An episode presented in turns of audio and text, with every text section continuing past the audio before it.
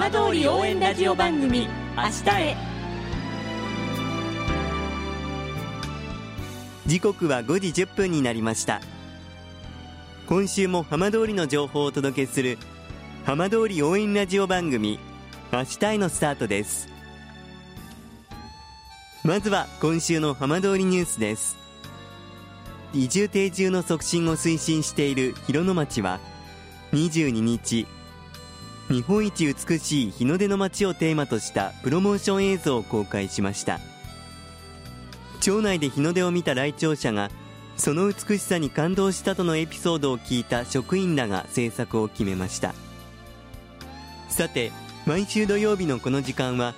浜通りのさまざまな話題をお伝えしていく15分間。震災と原発事故から12年。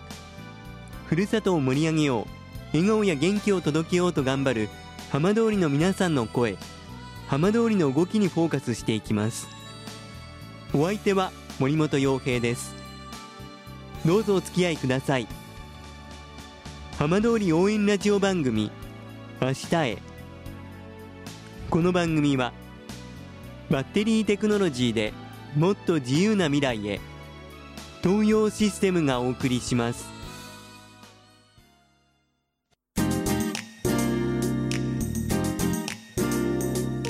代わっては浜通りの話題やこれから行われるイベントなどを紹介する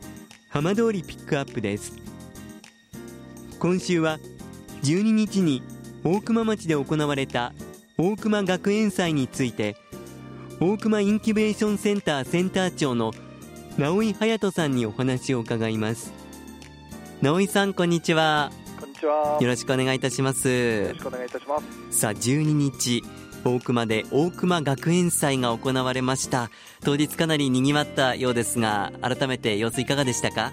はい、えー、おかげさまで1500人を超える方にお越しいただきまして、ええ、はいあのー、天候にも恵まれて、あのー、すごくなんて言うんでしょうあの大熊町としても久しぶりに人が楽しく入れられる空間であったという感じです。はい、え大熊学園祭というふうに、まあ、タイトルついていますが、まあ、とってもワクワクするようなタイトルでしたがこれどういったイベントだったんでしょうか？はいあのー、帰還困難区域が解除されて初めての大熊町でのあのイベントでして、ええ、あのー、熊からあの避難されている方または大熊に、えー、移住して今住んでいらっしゃる方またはあの東京とかで、えー、復興のお手伝いをしたいなと思っていらっしゃる方いろんな方にですね、ええ、あの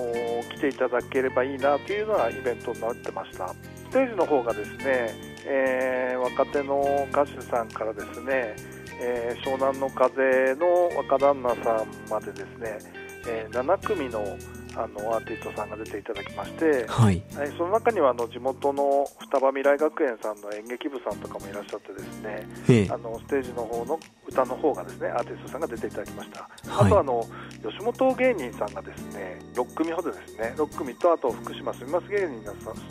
方に来ていただいてですねあのお笑いと歌ありで、えー、6時間ですか朝から夕方まですごく盛り上がった感じでした。はい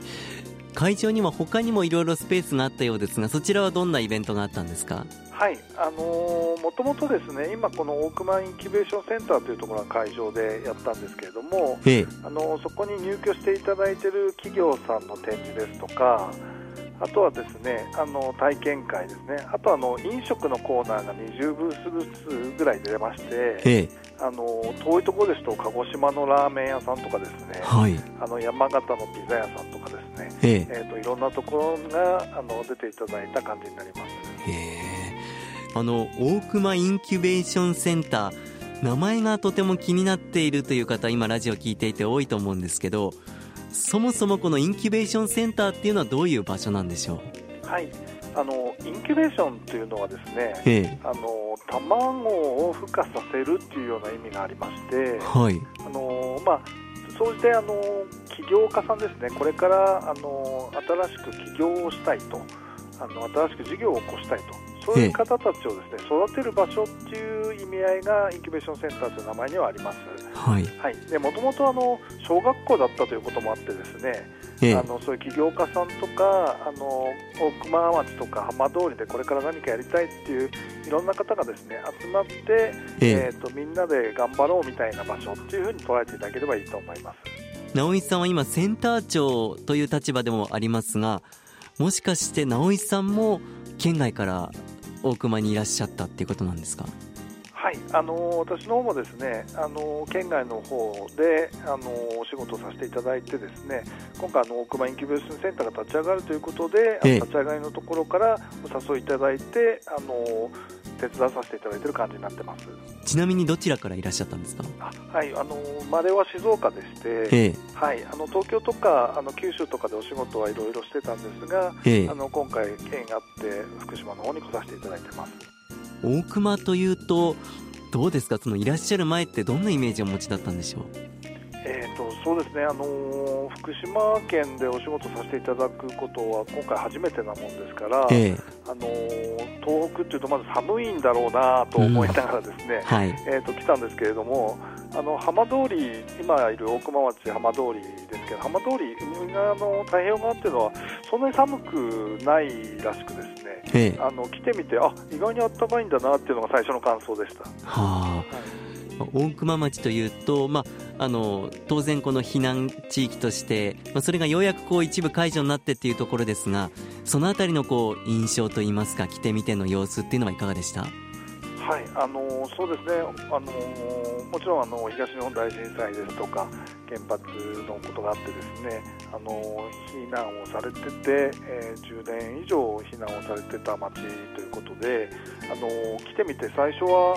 あの来たの2年ぐらい前に最初に来てるんですけれども、ええ、あのその時はまだあの解除されるかされないかぐらいのことでしたので本当に何て言うんでしょう震災の当時のままというか、はい、そういうのを見させていただいてあこれ本当にゼロからスタートなんだなっていうふうに思ったのを思い出しますね。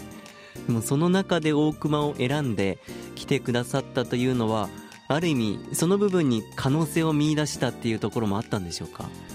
そうですね、あの大熊町の役場の方とですねあと今、こちらの方を運営させていただいているあの会社の社長さんが大熊町出身の方でして、あのその方とかとお話をさせていただいてやっぱりあの一度ゼロになった町をこれから復興させていきたいっていうような思いをお聞きしてですね、はい、あの少しでも僕でも役に立てることがあればと思いましてあの熊の方に来させていただいた感じになります。今回のこの大熊学園祭では本当にこうもともと大熊に住んでいらっしゃった方以外にもたくさんの方いらっしゃったということですけれどもこれから、まあ、インキュベーションセンターの取り組みも含めてこうどんなことをしていきたいというふうに考えていらっしゃるんでしょう？はいあのー、先ほどありました大熊インキュベーションセンターのもともとの役割としては、ええ、あの大熊町に新たな産業を生み出して雇用を生み出すような新しいあのお仕事の場を作るっていうのがもともとの目的なんですね、はい、あのですのであの起業家さんですとかあの大手の企業さん、まあ、トヨタさんはじめ大手の企業さんがあの参画いただいてその方たちのお手伝いをするというのが第一の目標なんですが、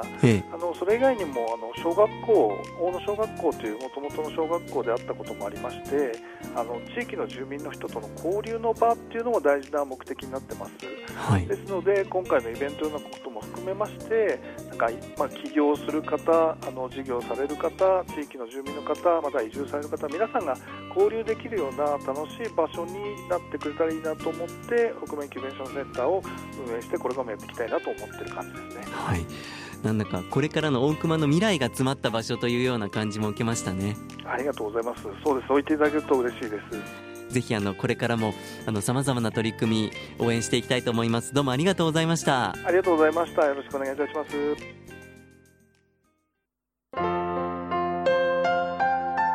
浜通り応援ラジオ番組明日へ。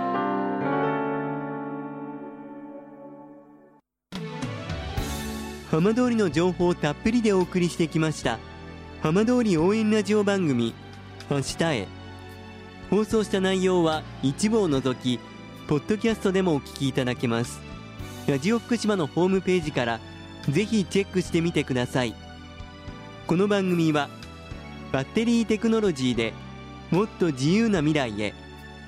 東洋システムがお送りしました。